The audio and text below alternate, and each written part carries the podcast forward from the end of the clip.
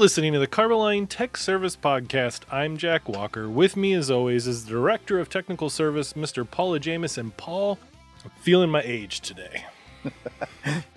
I played basketball this morning. Sometimes I, I get up at the ridiculous hour and play basketball before work, and I guarded an 18 year old almost all morning, and uh, I'm paying for it. I, I love reminding you that, that basketball like that is a young man's game, and, and that, may not be you all the time Hey. anymore.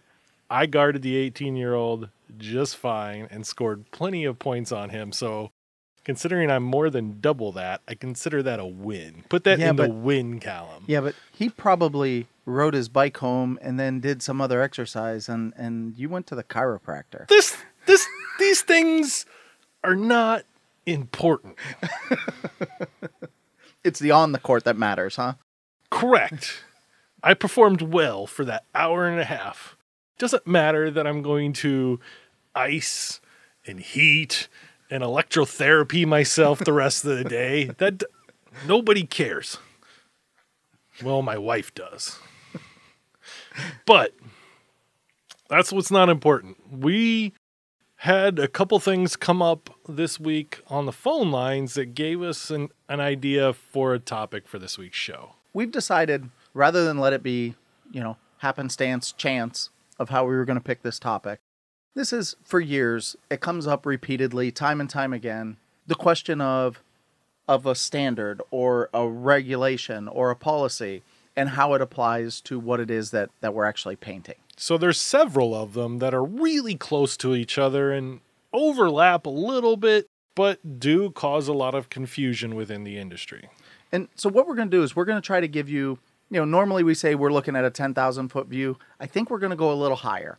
We might be at like 20 or 30,000 foot view for this one because the general thing that you need to understand is that there are differences for these and we work with them every day and we try to learn more about them every day. And again, you know, researching these to make sure we didn't, you know, put our foot in our mouth in anything we said today.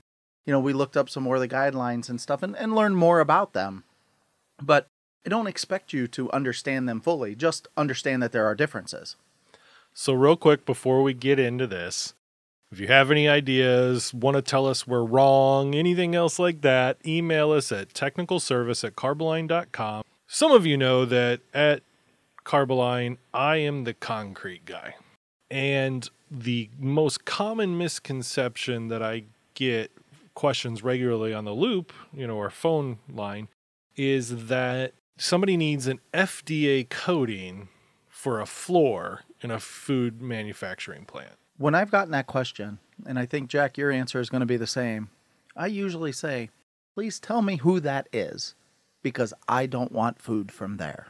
Correct. Right off the start, we'll get into it a little bit, but FDA approvals for coatings is for direct contact with the food.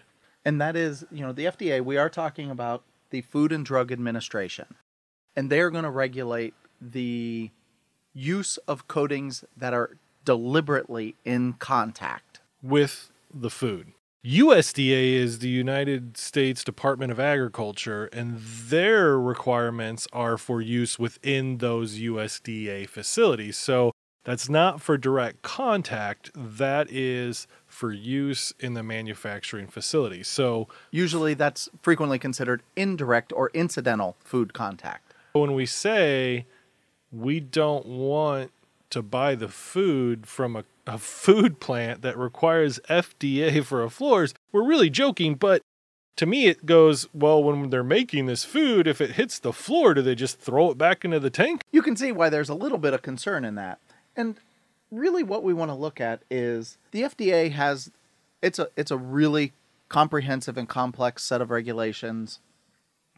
Um, it's morphed many, many times over the years as what it is they actually regulate and how they uh, control those those things. Most coatings have a tendency to fall in under the regulation where they've said it's it's they call it GRAS, generally accepted as safe. Those are ones that over time have been tested and proved in other parts of the industry, and they recognize them as not having intera- any interaction with the food that would cause anything any harm to human consumption.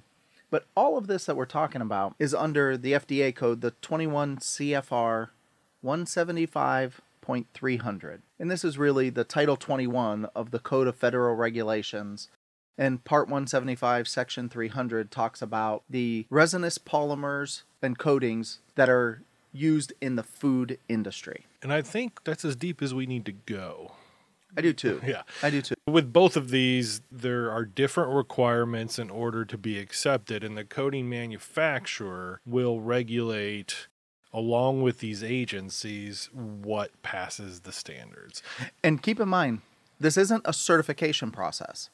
You're not going to get a certificate that says this meets this in most cases. Every once in a while, you'll find one where somebody went through a whole bunch of stuff and they generated or created a certificate. But that's not part of this procedure, part of this policy. Everybody's familiar with our carbothane 134HG. But what we did is we took that and we put some more UV resistance in there. And that's where we got the carbothane 134 UV Ultra. This exceeds the SSPC coating specification number 36, level 3A. That is the highest you can get. Can't get any higher than that. So, this is the top of the line UV resistance that you can get in a polyurethane.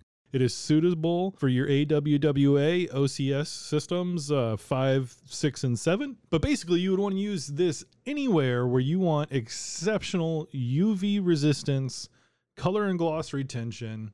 This is your product, the Carbothane 134 UV Ultra. The other one that we hear quite frequently is we're going to move from straight food to water. We hear frequently that, you know, this needs to be NSF ANSI 61 approved for potable water. Well, NSF, the organization, does test that standard. They sure do. And it's a joint standard that they have with themselves and ANSI. And keep in mind, ANSI, the American National Standards Institute, they're kind of the ones who own this standard. And they license it out to other agencies to be able to do it. NSF is one of them, which they started out, that was the uh, National Sanitation Foundation when they started.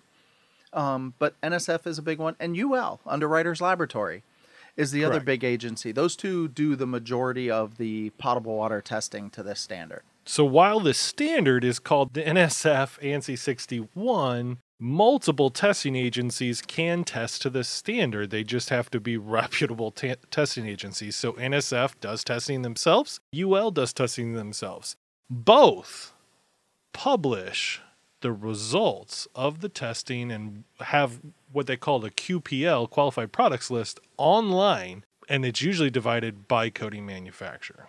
It sure is. And that's really the most up to date way to make sure that the coating that you're using is currently certified for the conditions that you're working with. They keep their timestamp on it that says, as of this day, these were what were certified. And the way the ANSI 61 uh, testing works is it's rated for a volume of the water tank or a diameter of the pipe or a diameter of the valves or flanges or fittings. And that's all based on a calculation. It's a surface area to volume calculation. And it's one that they you know can reproduce and they do it time and time again but the easiest way that they normally uh, submit it for for lay people for us to be able to look at is by volume so they'll say it needs to be 8 inch or bigger pipe or a 10,000 gallon tank or bigger or a 60 gallon tank. When they do these testings they also test them at a temperature.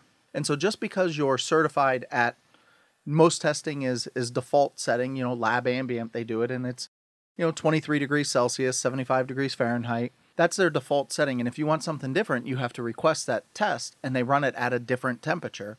And then you're certified up to that temperature. One of the frequent questions we get is hot potable water and that's for like your industrial um, hot water tanks that they may use in a hotel or at a at a commercial building where you may have people actually consuming or using that hot water for something. That's a different test. Just because you're potable water approved doesn't mean you're approved for hot potable water. Yes, everything within the test that is performed is exactly how you have to follow it in the field.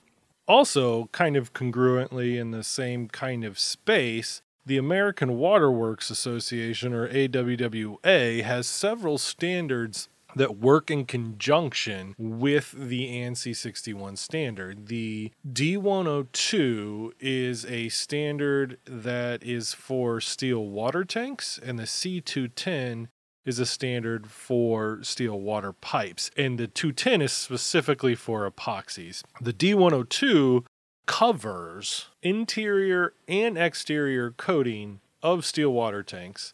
It lays out systems for both by generic type and it references other standards like C210, like NSF ANSI 61 as qualifications to meet the D102 standard. The D102 standard also breaks down these coating systems with generic type and thickness. What you're frequently going to see is a notation of AWWA D102 ICS 1.